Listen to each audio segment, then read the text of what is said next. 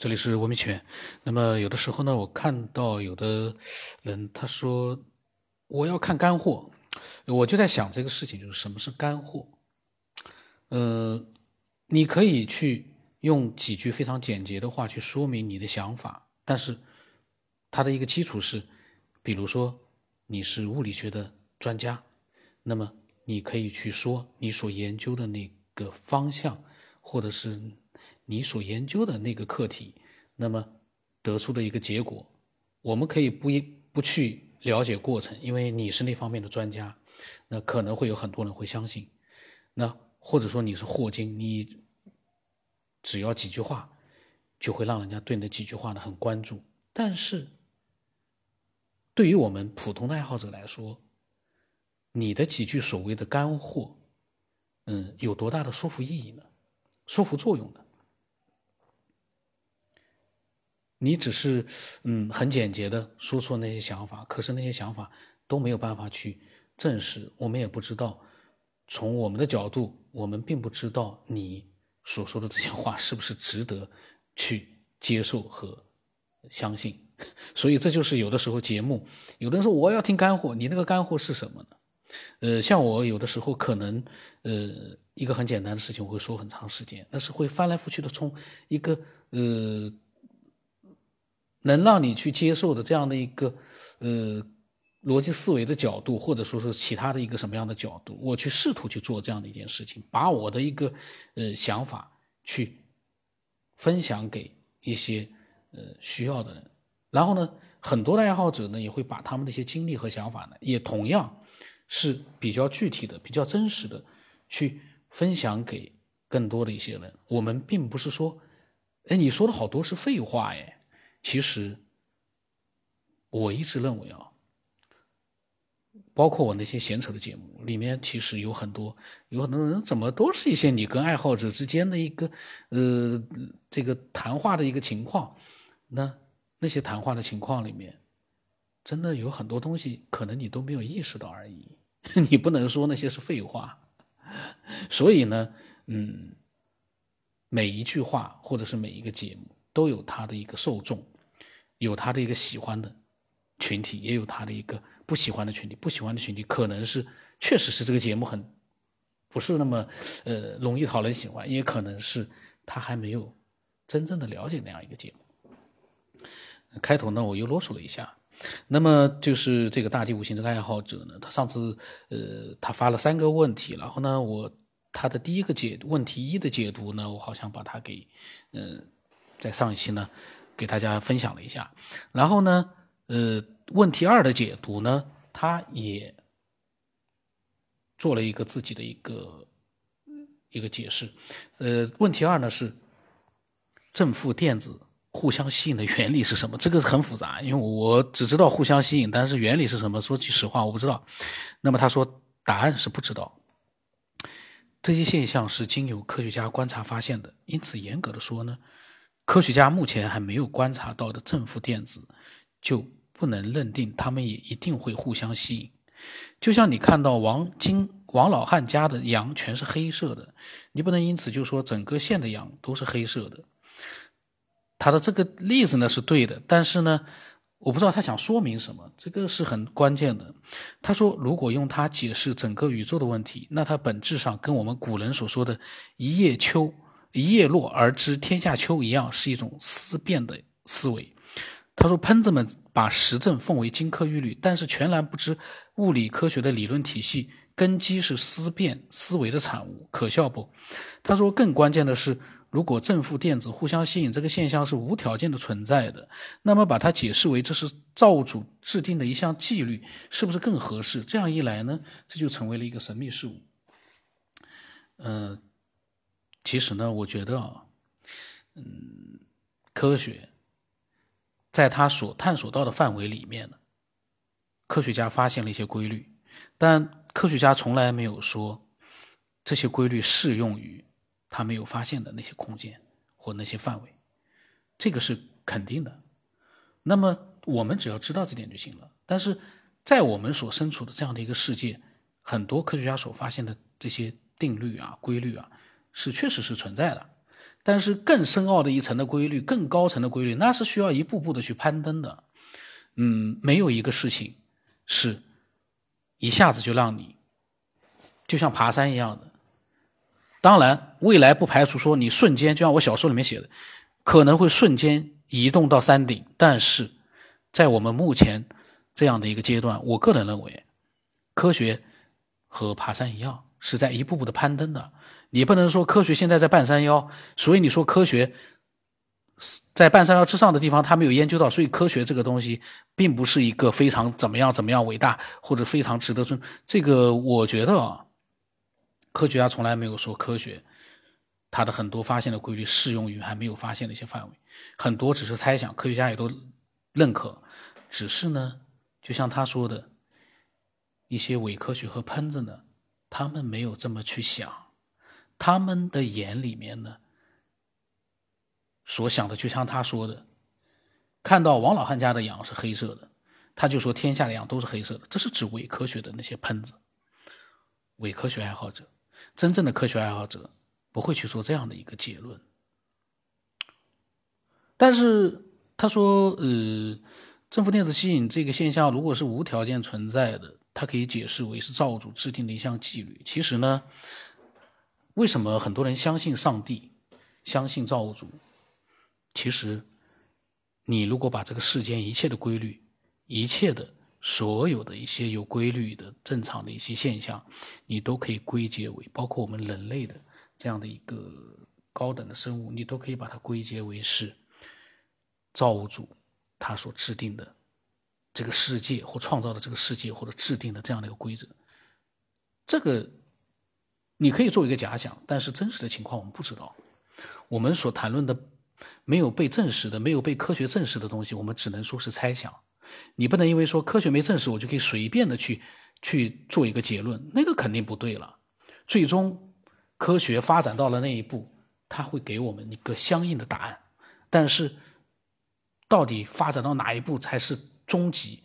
这个，说实话，就像。跑步一样，你没有到一百一千米的终点，你永远不知道一千米那个地方会有什么，会看到什么。你没有到山顶，你不知道在山顶能看到什么，这个都是未知的。所以呢，没有什么高下。但是有一点，科学爱好者是理性的去看待这个世界，伪科学和喷子呢，他们是激进的，他们是非理性的，然后呢，他们是自以为是的。去看待这个世界，他们就成为了喷子。这就是网络上很多所谓的键盘侠和喷子呢，都是这样的情况。他们在还不了解这个世界、没有理性的去思考的情况之下，他们就发出了很多的自以为是的一些评论。那些评论都是些啥呀？到那个微博上去，还有知乎上也有很多人，呃，他们认为自己懂得了很多东西，但有很多人很伟大。知乎里面有很多人很伟大，不管他的文章是从哪里搬运来的，是从外国什么地方网站搬运来的，还是自己写出来的，很多也是自己写出来的。不管他的废话是不是很多，但有些人真的是很伟大，他能把一个很简单的事情可以解释的，可以让你觉得，哇塞，这个东西被他弄得这么复杂。但是呢，回复里面你可以看到，很多人真的是自己以为自己通晓了这个宇宙所有的秘密。其实都没人知道的东西，你怎么会知道呢？我一直会纳闷，大家都不知道的东西，你怎么就那么能断言它是怎么样、怎么样、怎么样的呢？很很神奇。那么这他的问题二，那么问题三呢？他说进化论是经过科学证实的理论，还是一个假说？那么这个呢，其实，呃，他的解读是呢，他的答案是进化论是一个假说。而且呢，近几十年随着生物领域里面研究的深入，它越来越接近假说了。这就是说，我们是由猴子变的这件事越来越不靠谱了。他说，达尔文的著作原名是《物种起源》，并没有“进化”二字。生物确实也不是所有能力同时向更高、更快、更强单一方向的进化。比如人类，我们获得了直立行走的能力，就失去了爬树的能力；智力获得了发展，听觉、嗅觉、视觉可能就退化了，各种能力此消彼长。他说这个是对的，这就是一个没有规律的情况之下，假如真的有，呃，这个物种起源的这种这样的一个，呃，所谓的进化的这样的一个东西在里面的话，都是没有规律的，一定不会是有规律的。如果是有规律的，那你就要考虑，哎，这样的一个规律是不是有人在控制着它，在往一个方向去发展？那么他说，如果进化论是正确的，那么大家有没有想过随之而来的一个问题？就是人类的智力为什么会进化到远超地球上其他生物的水平？如果仅仅是为了取得生存竞争的优势，需要这么大的智力优势吗？除了人类之外，地球上其他动物的智力没有这么大的差别。更不可解释的是，人类的智力还发展出了我看不出对生存竞争有什么用的能力，比如说具有抽象思维的能力，能欣赏音乐、美术、诗歌、诗呃诗词歌赋。一个会算数的猴子有什么竞争优势呢？一个对着月圆月缺、日出日落感慨万千的猴子有什么竞争优势呢？一个在溪溪水边引吭高歌的猴子有什么竞争优势呢？